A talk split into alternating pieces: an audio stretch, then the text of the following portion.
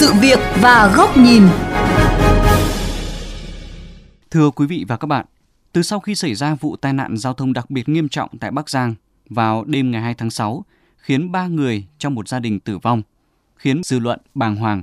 Nhiều ý kiến tiếp tục đề xuất phải xử lý hình sự với hành vi vi phạm nồng độ cồn ở mức đặc biệt nghiêm trọng, dù chưa gây tai nạn, nhằm ngăn ngừa sớm các vụ tai nạn giao thông có thể xảy ra. Vậy lộ trình nào cho việc xử lý hình sự với hành vi vi phạm nồng độ cồn khi điều khiển phương tiện? Phóng viên VOV Giao thông đề cập nội dung này trong chuyên mục Sự việc và góc nhìn hôm nay.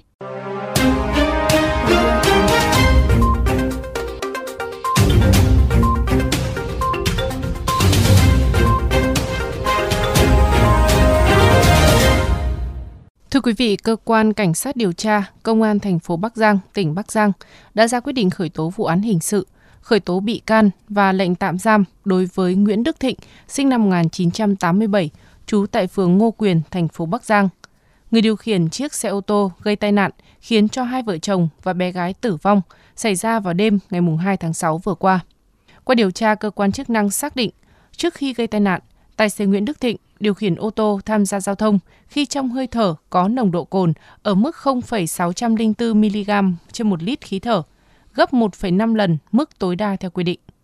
Đáng chú ý dù các lực lượng chức năng thường xuyên tuần tra kiểm soát xử lý vi phạm nồng độ cồn khi điều khiển phương tiện, song tình trạng này vẫn diễn biến phức tạp.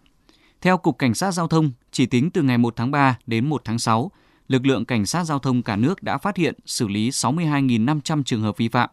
trong đó có 61.970 trường hợp vi phạm nồng độ cồn, chiếm gần 10%. Đại tá Đỗ Thanh Bình, Phó Cục trưởng Cục Cảnh sát Giao thông Bộ Công an cho rằng, tình trạng vi phạm nồng độ cồn không chỉ có nguy cơ mất an toàn giao thông mà còn để lại bức xúc trong dư luận.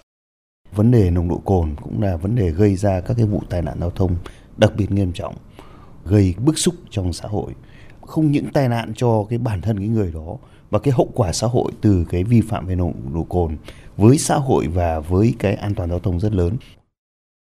Trước thực trạng này, mới đây tại hội thảo do Ủy ban An toàn giao thông quốc gia tổ chức, một số chuyên gia đã kiến nghị sớm có hướng dẫn xử lý hình sự lái xe vi phạm nồng độ cồn ở mức đặc biệt nghiêm trọng, kể cả khi chủ thể chưa gây hậu quả.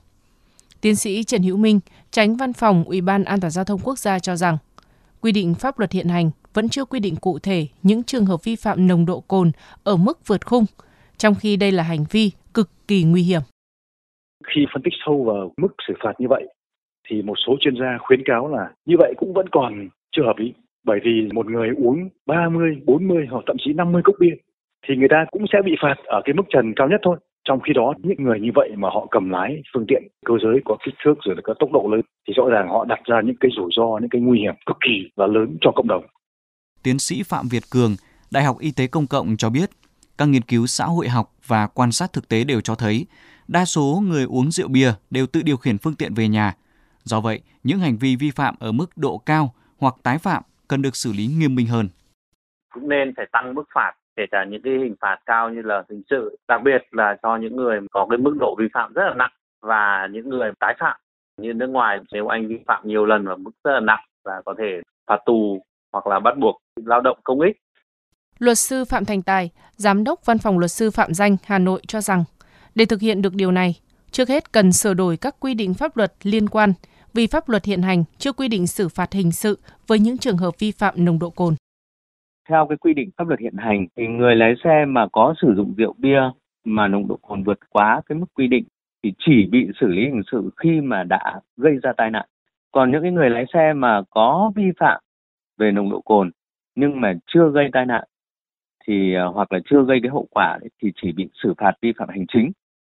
Tiến sĩ Vũ Anh Tuấn, trường Đại học Việt Đức cũng cho rằng để xử lý hình sự những trường hợp tài xế vi phạm nồng độ cồn ở mức đặc biệt nghiêm trọng, cần nghiên cứu sửa đổi pháp luật hiện hành theo hướng hình sự hóa hành vi vi phạm. Theo kinh nghiệm quốc tế thì chúng ta cũng phải nghĩ đến cái lộ trình về hình sự hóa cái hành vi này.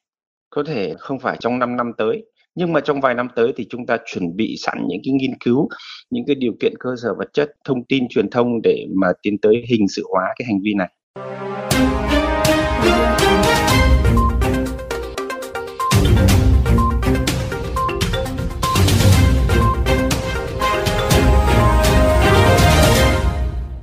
Thưa quý vị, xử lý hình sự đối với vi phạm nồng độ cồn vượt khung là điều được dư luận đồng tình do tính chất đặc biệt nguy hiểm của hành vi này và các hậu quả thảm khốc mà nó đã gây ra. Dưới góc nhìn của VOV Giao thông, xử lý hình sự đối với các hành vi đặc biệt này là điều cần thiết, phù hợp với xu hướng thế giới, đồng thời đảm bảo tính nhân văn và hiệu quả phòng ngừa, ngăn chặn từ sớm nguy cơ tai nạn giao thông.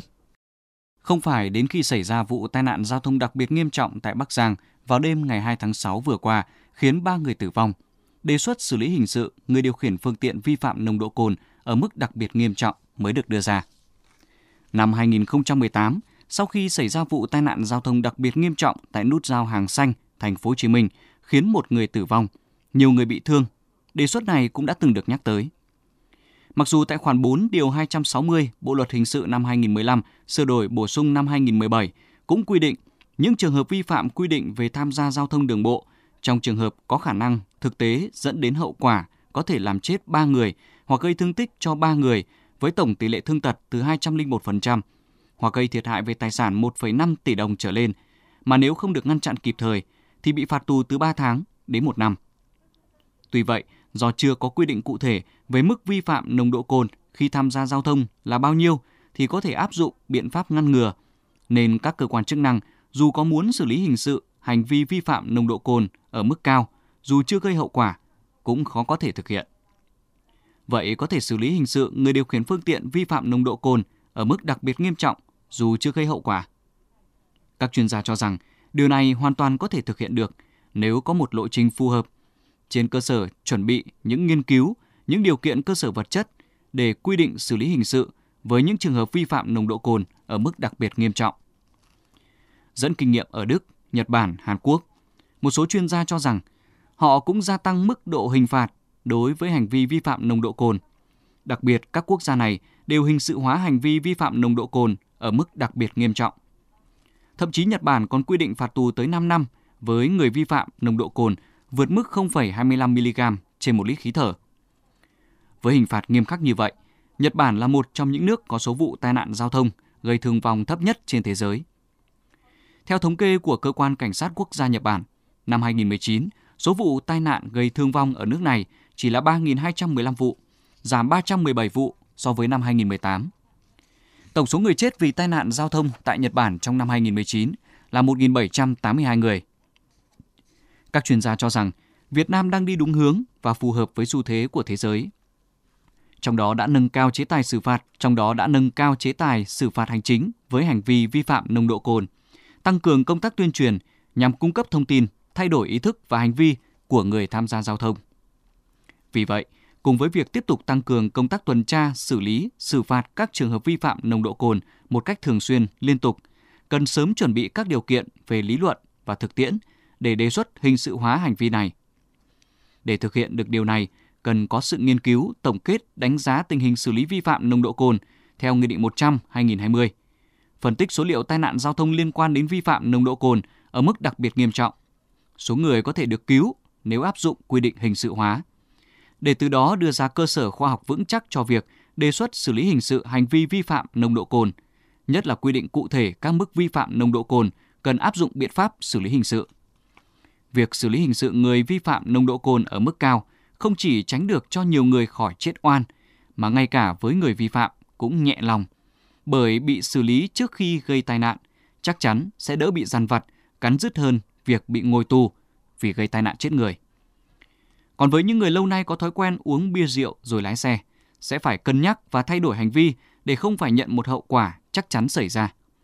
Nhờ vậy, quy định vừa mang tính phòng ngừa từ sớm, từ xa, vừa mang ý nghĩa nhân văn mà không gây áp lực cho khâu kiểm tra, phát hiện trực tiếp để xử lý vi phạm. Khi hệ thống pháp luật được hoàn thiện, những mức vi phạm cụ thể được quy định, các cơ quan chức năng mới có thể thực thi, từ đó góp phần ngăn ngừa các vụ tai nạn giao thông thảm khốc đã được nhìn thấy trước.